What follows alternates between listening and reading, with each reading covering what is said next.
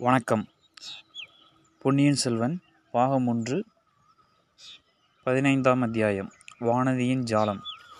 இளைய பிராட்டி குந்தவி தேவியும் கொடும்பலூர் இளவரசி வானதியும் ரதத்தில் ஏறி குழந்தை நோக்கி சென்றார்கள் அல்லவா? அதன் பிறகு படகில் இருந்த பெண்கள் என்ன பேசினார்கள் என்ன செய்தார்கள் என்பதை நாம் சிறிது தெரிந்து கொள்ள வேண்டும். அடியே தாரகை இந்த கொடும்பலூர் கண் காரிக்கு வந்த யோகத்தை பாரடி. அவள் பேரில் நம் இளைய பிராட்டிக்கு என்னடி இவ்வளவு ஆசை என்றால் ஒருத்தி. ஆசையும் இல்லை ஒன்றுமில்லடி வாரிணி நாலு மாதமாக அந்த பெண் ஒரு மாதிரி கிறுக்கு பிடித்தவள் போல் இருக்கிறாள். அடிக்கடி மயக்கம் போட்டு விழுந்து தொலைகிறாள். தாய் தகப்பனார் இல்லாத பெண் நம்மை நம்பி ஒப்புவித்திருக்கிறார்களே என்று இளைய பிராட்டிக்கு கவலை.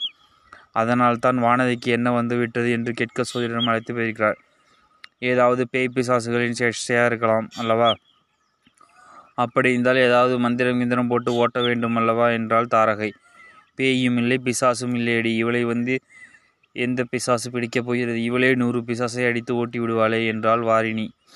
வானதி மயக்கம் போட்டு விடுவது கூட பாசாங்குதானடி இப்படியெல்லாம் செய்தால் மெதுவாக இளவரசரை தன் வலையில் போட்டு கொண்டு விடலாம் என்று அவளுடைய எண்ணம் என்றாள் இன்னொருத்தி. நிராவதி சொல்வதுதான் சரி.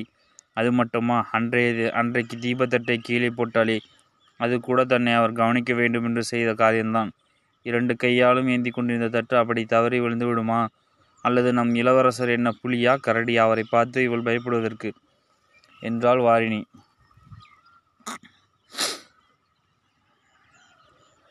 உடனே மூச்சை போட்டு விழுந்து விட்டதாய் பாசம் செய்த அதற்கு எவ்வளவு கெட்டித்தார்கத்தனம் வேண்டும்? என்றால் நிரவதி அவள் செய்த ஜாலத்தை காட்டிலும் அந்த ஜாலத்தில் குந்தவிதையும் இளவரசரும் ஏமாந்து போனார்களே. அதுதான் பெரிய வேடிக்கை என்றால் செந்திரு என்பவள். பொய்யும் புனை சுரட்டும் ஜாலமும் மாயமாலமும் மாயமாலமும் செய்கிறவர்களுக்குத்தான் இது காலம் என்றால் மந்தாகினி என்பவள். யுத்தத்துக்கு புறப்ப புறப்பட்டான பிறகு இளவரசர் திரும்பி வந்து இந்த வானதியை பார்த்துவிட்டு போனாரே. இதை விட என்னடி வேண்டும்? அவளுடைய மாடஜாலம் எவருதனும் பழித்து விட்டது பார்த்தாயா என்றால் வாரிணி. அதெல்லாம் ஒன்றுமில்லை. இளவரசர் அவ்வளவு மேன்மையான குணமுள்ளவர். ஒரு பெண் மயக்கம் போட்டு விழுந்து விட்டாள் என்றால் அவளை பார்த்து விசாரியாமல் போவாரேடி. அதிலிருந்து நீ ஒன்றும் அர்த்தம் கற்பிக்க வேண்டாம். என்றாள் தாரகை. இளவரசரை பற்றி நீ சொல்வது உண்மைதான். அவரை போன்ற குணசாலி இந்த ஈரேழு பதினேழு உலகத்திலும் வேறு யாரும் இருக்க முடியாது. கதைகளிலும் காவியங்களிலும் கூட கிடையாது. ஆனால் நான் சொல்கிறது வேறு. இவள் இந்த வானதி மயக்கம் போட்டு விழுந்தாளே. அது என்ன மயக்கம் தெரியுமா? அதை கேட்க சோதிடமே போயிருக்க வேண்டியதில்லை. என்னை கேட்டிருந்தால் நானே சொல்லியிருப்பேன் என்றால் வாரிணி. அது என்ன மயக்கமடி? எங்களுக்கு சொல்லேன் என்றால் செந்திரு. வாரிணி செந்திரின் காதோடு இதை சொன்னால் என்னடி ரகசியம் சொன்னால்?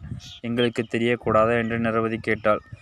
அது சாதாரண மயக்கமில்லையாம் மையல் மயக்கமாம் என்றால் செந்திரு. உடனே கலகலவென்று சிரித்தார்கள் அதை கேட்டுவிட்டு நதிக்கரை மரங்களில் இருந்த பறவைகள் சரசரவென்று ரெக்கையை அடித்து கொண்டு பறந்து சென்றன. நம் இளவரசர் இலங்கையிலிருந்து திரும்பி வந்தால் மறுபடியும் இவள் மாயப்பொடி போட பார்ப்பாள். அதற்கு நாம் இடம் கொடுத்து விடாமல் ஜாக்கிரதாக இருக்க வேண்டும் என்றால் சொன்னால் நிரவதி. இளவரசர் திரும்பி வருவதற்குள் இந்த வானதி பைத்தியம் பிடித்து பிதற்ற ஆரம்பித்து விட்டால் என் பெயர் தாரகை இல்லை. பெயர் தாடகை என்று மாற்றி வைத்துக் கொள்கிறேன் என்றால் தாரகை. அது கிடக்கட்டுமடி. இளைய பிராட்டி சொல்லிவிட்டு போன காரியத்தை அவர் வருவதற்குள் செய்து வைக்க வேண்டாமா? வாங்கலடி என்றால் மந்தாகினி. பிறகு அப்பெண்களில் இருவர் படகுக்கடியில் ஏதோ சிறிது பெயர்த்திருந்த ஒரு பலகையை பெயர்த்தெடுத்தார்கள். பெயர்க்கப்பட்ட அந்த இடத்தில் நீளமான பொட்டி போல் அமைந்த பாலத்தில் ஒரு முதலை கிடந்தது. அதாவது செத்து போன முதலையின் உடலை வெளியில் வைத்து வைத்து கொண்டார்கள்.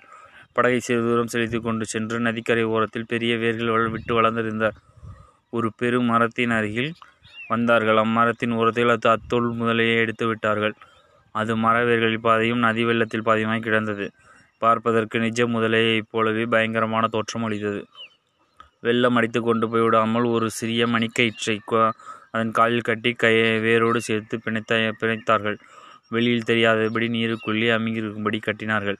ஏனடி மந்தாகினி எதற்காக இந்த பொம்மை முதலை இப்படி மரத்தடி வைக்கச் சொல்லியிருக்கிற இளைய பிராட்டி? என்று தாரகை கேட்டாள்.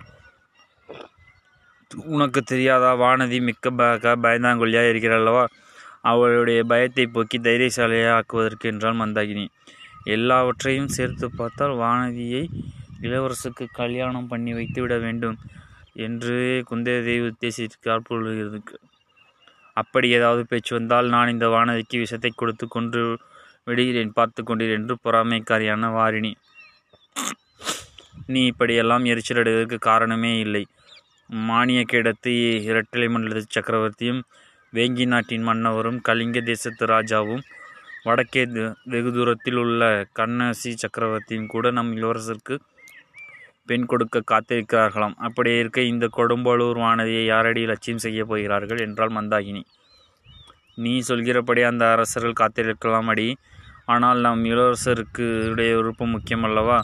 இளவரசர் நான் எப்போதாவது கல்யாணம் செய்து கொண்டால் தமிழகத்து பெண்ணை தான் மலைந்து கொள்வேன் என்று சொல்லி கொண்டிருக்கிறாரே. உங்களுக்கெல்லாம் இது தெரியாதா என்று சிந்திரு. அப்படியானால் மிகவும் நல்லதாய் போயிற்று. நாம் எல்லோரும் சேர்ந்து தனித்தனியே நம் கைவரிசை காட்ட வேண்டியதுதான். இந்த வானதியினால் முடிகிற காரியம் நம்மால் முடி முடியாது போய்விடுமோ? அவளிடம் உள்ள மாயப்பொடி நம்மிடம் இல்லையா என் என்ன என்றாள் தாரகை. இப்படியெல்லாம் அந்த பெண் பேசியதற்கு ஆதாரமாக நிகழ்ச்சி என்னவென்பதை நேர்கள் இப்போது தெரிவிக்க விரும்புகிறேன். அடுத்த அத்தியாயம் பதினாறாம் அத்தியாயம் அருள்மொழிவர்மர் அதை அடுத்த எபிசோடில் பார்ப்போம். நன்றி.